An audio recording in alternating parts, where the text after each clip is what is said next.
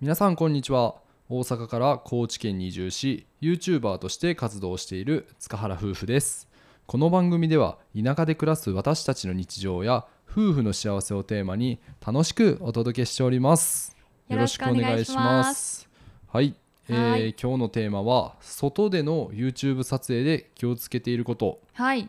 を2人で話したいなと思います。はいなんかこういう撮影の裏側みたいなところってなかなか話す機会なかったから、うんうん。今日はなんて言うんやろ田舎暮らしとかいうより完全に仕事の YouTube っていう話かな、うんメインでお話ししたいと思います。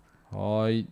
まあね YouTube 撮影ね、まあ、うん家の中だったらもう何でも OK っていうか違い方言みたい もう踊ったり叫んだり暴れたり、なもうね DIY の撮影の時はだから、うん何にも気にしなくて、そうやうね、ん、やっぱあの家っていう安心感もあるし、うん。まあ、ある程度のその自由度があるから、こう伸び伸びできる感じはあるよね。そうやな、うんううん。んだけどあのもう最近ね外での撮影を僕らはよくやってるんですけども、はい。その時に意識していることを3つほど伝えれればなと思います、はい。えーまず1つ目、えーお店への事前の連絡。これは撮影許可っていうところかな。そうやね、ううんん。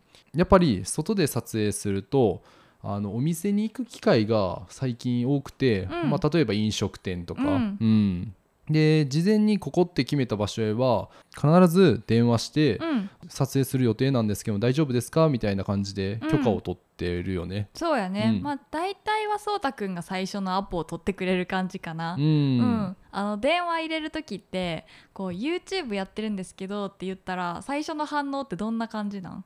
様々。様々やね、うん、めちゃくちゃ嫌そうな感じな時もあるし、はいはい。あもう全然あの撮影してねっていう感じの。ウェルカムな感じの時も。確かに、うん。うんうん。ただいつも言われるのがあの周りのお客さんの顔だけは絶対映さんといてねとか。そうやね、ん。やっぱそこはあのねあの他の方も迷惑になってしまうし、うん。まあ、確かに横でそのたまに電話を聞いてたりするとめちゃめちゃちょっと時間かかってるなっていう感じのケースと、うん。なんかすぐ終わったところとよくあるからやっぱそこにね、そのお店によってもそういう受け入れ方っていうのはまだまだ違いがあるのかなっていうのは、そうやね、うんうん。感じるよね。うん。やっぱ YouTuber っていろんなとこで撮影しててやっぱトラブルも多いからさ。そうやね、うん。まあ、それってやっぱり許可の部分で、うん。あのまあ、許可を取らずに勝手に取っちゃってるケースとかっていうのが多いんかなって思うそうやね、うん。なんかもう最近だとコロナまあこういう状況になってきて、うんうん。あのマスクをせずに撮ってる動画を上げた方がいらっしゃるみたいでまあそれがきっかけでこの店はマスクせんでええのかみたいな感じで、はいはいはい。うん、それもね許可なくやってた人らが勝手に上げたやつが原因で、そうやね、うん。やっぱすごい、まあ、そういったところってもう動画の中での映像が全てやから、うん。もしかしたらつけてたかもしれないけど、うんまあ、そういうつけてない描写っていうところが強く映っちゃったりとまか、あね。うん、飲食やったら特にそうやんか。まあうん。なんかその食べる時はどうしても外さなあかんけど、うん。その前後はしっかりつけときましょうねみたいなところも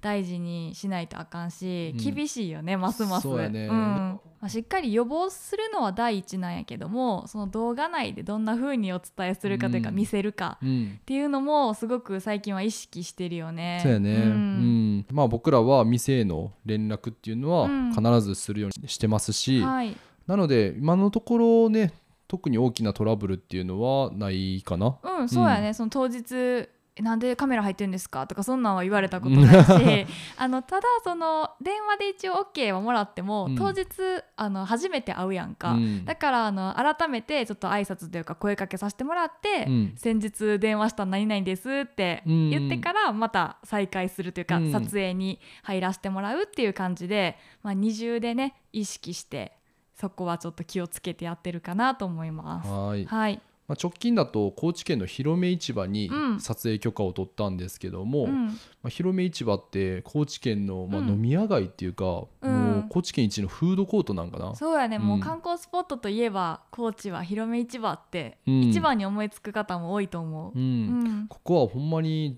事前に撮影許可取ってよかったなと思ったんですけども、うんあの連絡入れたらあの事前に撮影許可を取った人しかもう撮影 OK としてないというルールがあるみたいで、そうやね。うん。まあ、その許可の申請方法も割とちゃんとしててその申請のフォーマットを細かく記入してで1週間前とかうん。10日前ぐらいにはもう提出をしとかないといけないっていう予定のね日の。うん。僕らはねある意味ラッキーだったというか、うんうん。うん。ちゃんとしていてよかったなと思って思った話ですね。はい、はい、で1個目が、えーお店への連絡。はい、というところで、えー次、え2個目。外部の音。外部の音。なんかもうちょっと言い方あるかな。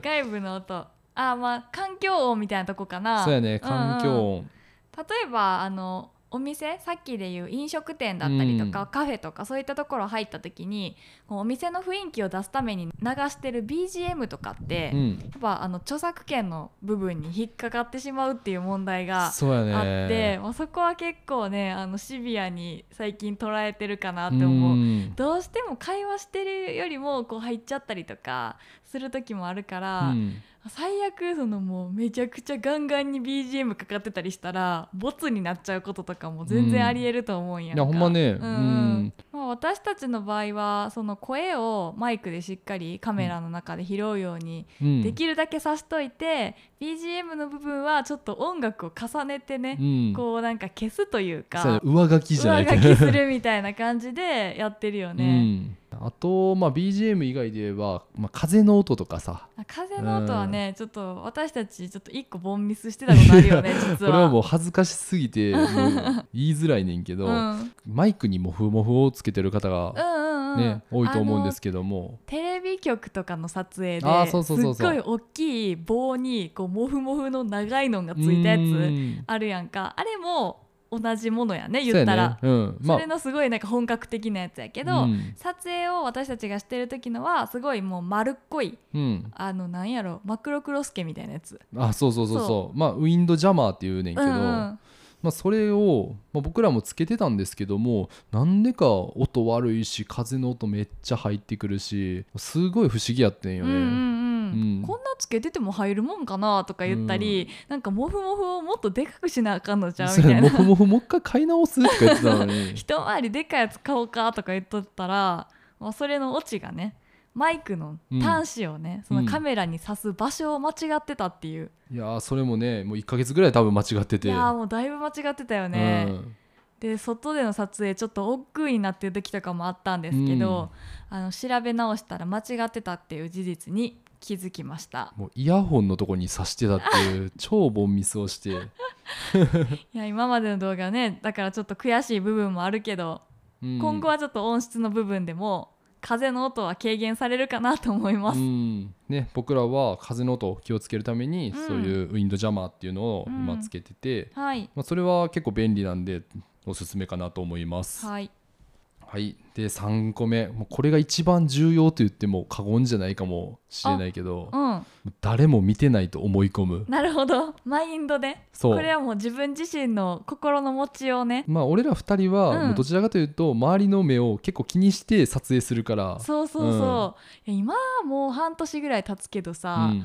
半年経ってやっとこの自分の中でよしっていう気持ちがうん。だいぶついてきたんやけども、そうやな。そうもうやっぱねあの周りが気にしてるって周りの人がすごい注目して自分たちを見てるって思い出したらう、ん。もうダメ。